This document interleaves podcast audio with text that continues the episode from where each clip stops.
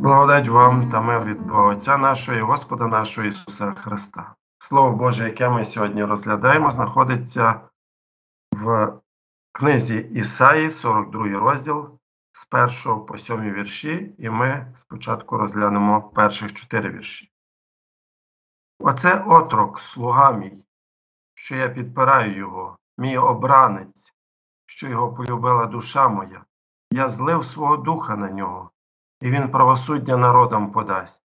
Він не буде кричати і кликати не буде, і на вулицях чути не дасть свого голосу.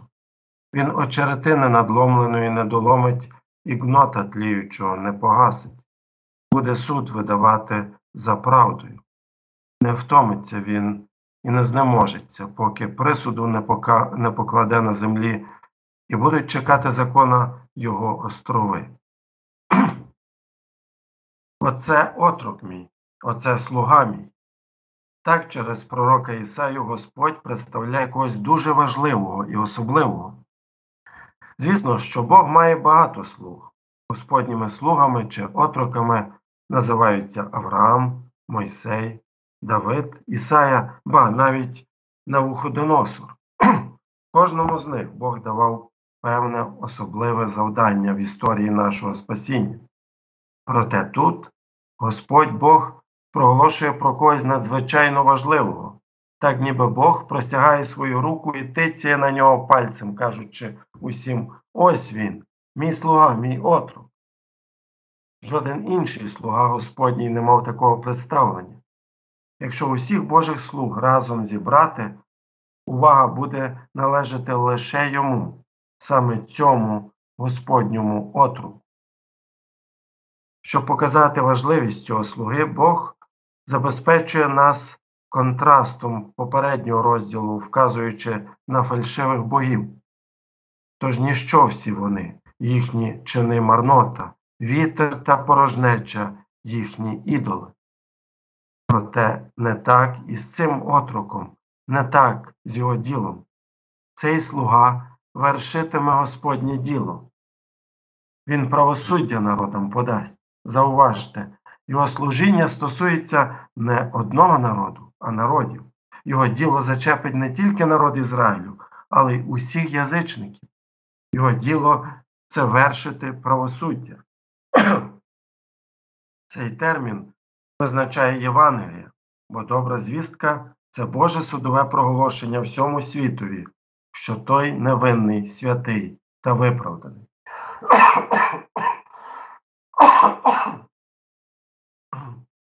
Весь світ, усі народи стоять перед Божим судом, засудженими та винними в гріхах і переступах, але завдяки ділу цього отрока Бог проголошує світ вільним від гріха, виправдовуючи всі народи заради Христа Месії. Воістину, це добра новина. Яким чином цей слуга виконує своє завдання? Він не робитиме це, як чинить е, Навуходоносор чи навіть Давид, які вершили свої справи силою. Ще один контраст. У попередньому розділі Бог через Ісею проголошує піднесення перського царя Кіра. Я з півночі мужа збудив, і прийшов він зо схід сонця, в ім'я моє кличе, і він буде чавити князів, мов ту грязюку, як ганчар глину топче. Проте слуга, на якого звертає нашу увагу Бог, буде тихий, скромний і лагідний. Він не буде кричати і кликати не буде, і на вулицях чути не дасть свого голосу. Хто цей слуга? Навіть Авраам рятував лота силою, а Мойсей посилав левітів з мечем для встановлення порядку. На цей момент вже має бути ясно, що цей отрок це прийдешній Месія. Захарій описав його як царя, котрий гряде до Єрусалиму, справедливий і повний спасіння, покірний і їде на ослі. Ми знаємо його як Ісуса Христа, а опис Його, який продовжується, забирає всі сумніви. Якщо в когось ще залишились якісь запитання щодо ідентичності отрока, зверніться до Євангеліста Матвія, 12 розділ, котрий цитує саме ці вірші від пророка Ісаї на підтвердження цьому. Коли шлях царя Кіра до перемоги нажене страху на острови, цей отрок буде лагідним. Острови покладатимуть надію на слова цього отрока. Від слабкого не гнобитиме, а того, хто стане йому на дорозі, не проганятиме. Він очеретини надломленої не доломить і гнота тліючого не погасить. Десь 40 років раніше пророк Ісая проголошував про цього отрока. І вийде пагінчик із пня Єсеєвого, і галузка дасть плід із коріння його, і спочине на нім дух Господній, дух мудрости і розуму, дух поради, лицарства, дух пізнання та страв Господнього. Дух дасть цьому слузі силу виконати своє завдання. Не втомиться він і не знеможеться, поки присуду не покладе на землі і будуть чекати закони його острови.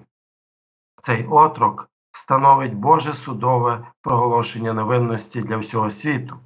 Навіть острови покладатимуть надію на його закон. Тут закон це більше, ніж обрядовий закон старого заповіту чи десяти заповідей. Під законом тут мається на увазі все об'явлення про Божого отрока, тобто Боже Слово, Євангеліє включно. Божий народ чекав приходу Божого слуги, і коли той прийшов, Бог забрав усі сумніви щодо його ідентичності. Коли Ісус виходив із води річки Йордан, дві важливі речі сталися. Перше, Святий Дух зійшов на Ісуса у вигляді голуба. Друге, голос з неба промовив Це син мій улюблений, що його я вподобав. На горі преображення Бог знову промовив Це син мій улюблений, що його я вподобав, його слухайтеся. Справді, Ісус повністю відповідає тому опису, що маємо в пророка Ісаї. Оце отрок мій, що я підпираю його, мій обранець, що його полюбила душа моя. Я злив свого духа на нього. Пророк продовжує. Говорить отак Бог, Господь, що створив небеса і їх розтягнув, що землю простяг та все те, що із неї виходить, що народові на ній він дихання дає, і духа всім тим, хто ходить по ній. Я, Господь, покликав тебе в праведності і буду міцно тримати за руки тебе і тебе берегтиму, і дам я тебе заповітом народові, за світло поганим, щоб очі відкрити незрячим, щоб вивести в'язня з в'язниці, а з темниці тих мешканців темряви. Тепер вже Ісая ідентифікує того, хто говорить. Це Бог Господь, правдивий Бог, котрий об'являє себе як Бог заповіту, Ягве, Бог вільної благодаті. Також цей Бог є творцем Всесвіту. Бог промовляє, бо Він створив світ і все, що в ньому. Благодатний Бог продовжує піклуватися своїм твором. Він знає усе наперед і Він гарантує виконання того, що обіцяв. До кого говорить Бог? Він говорить до свого слуги отрока. Що він йому каже? Я, Господь, покликав тебе в праведність. Господня праведність це стандарт, за яким Він діє. Він вимагає від людини праведності, але кожний крок людини, навіть Божого вибраного народу Ізраїлю, свідчить про неправедність. Нема праведного ані одного, нема хто розумів би, немає хто Бога шукав би, усі повідступали, разом стали непотрібні. Нема доброчинця, нема ні одного. Цитує Павло Старий заповіт на підтвердження жахливої правди про людину, бо всі згрішили і позбавлені Божої слави, тобто Божого схвалення. Бог розробив план, щоб забезпечити людину праведністю. У відповідності з планом Божої любові та милосердя для спасіння Божого народу та цілого світу Він кличе свого слугу.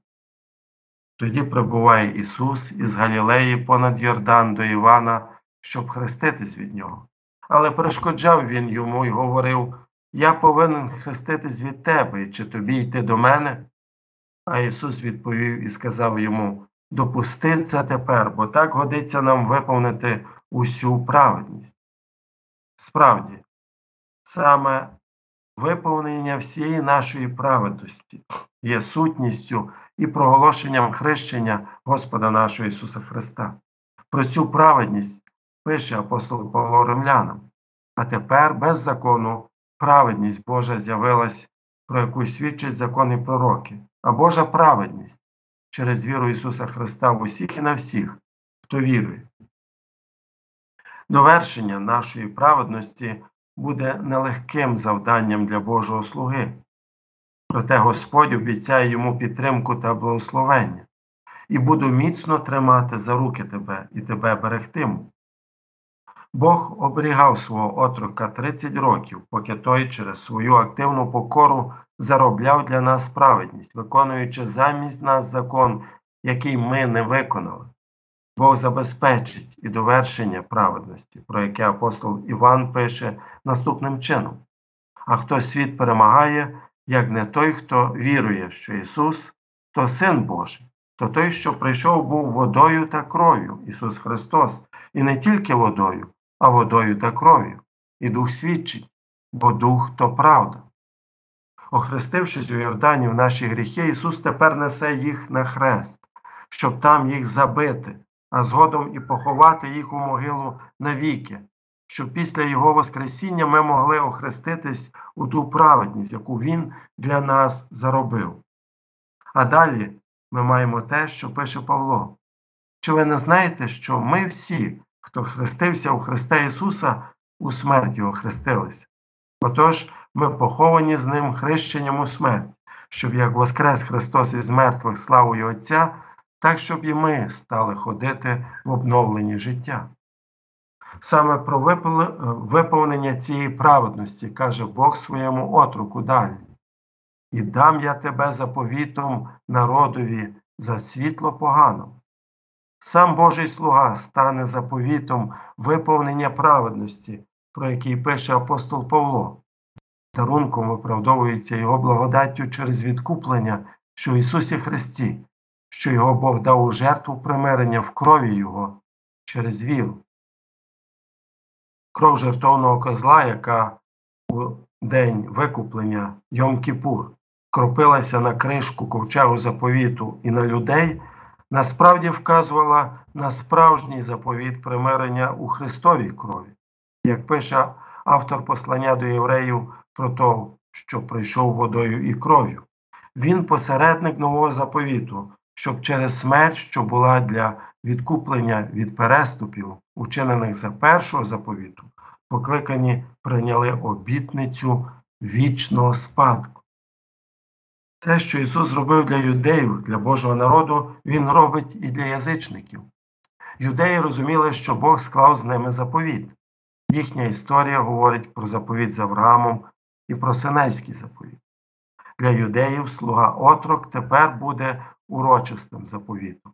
Його кров запечатає заповіт між Богом і його народом. Проте язичники не знайомі з юдейським поняттям заповіту. Язичники розуміють різницю між світлом і темрявою. Для них діло слуги буде світлом. Таким чином, діло Божого отрока стосується усіх, як юдеїв, так і язичників. Проте Бог ще має що сказати про свого слугу. Христове діло відкриє очі незрячим, виведе в'язнів з в'язниці, а з темниці тих мешканців темряви. Ці фрази не говорять про фізичні кайдани чи фізичну сліпоту, вони стосуються духовних реалій. Звісно, під час свого земного служіння Ісус відкривав очі сліпим, але Він не забрав сліпоту з людського досвіду. Бог говорить про інший вид сліпоти. Через гріх людина залишається сліпою до Божої правди.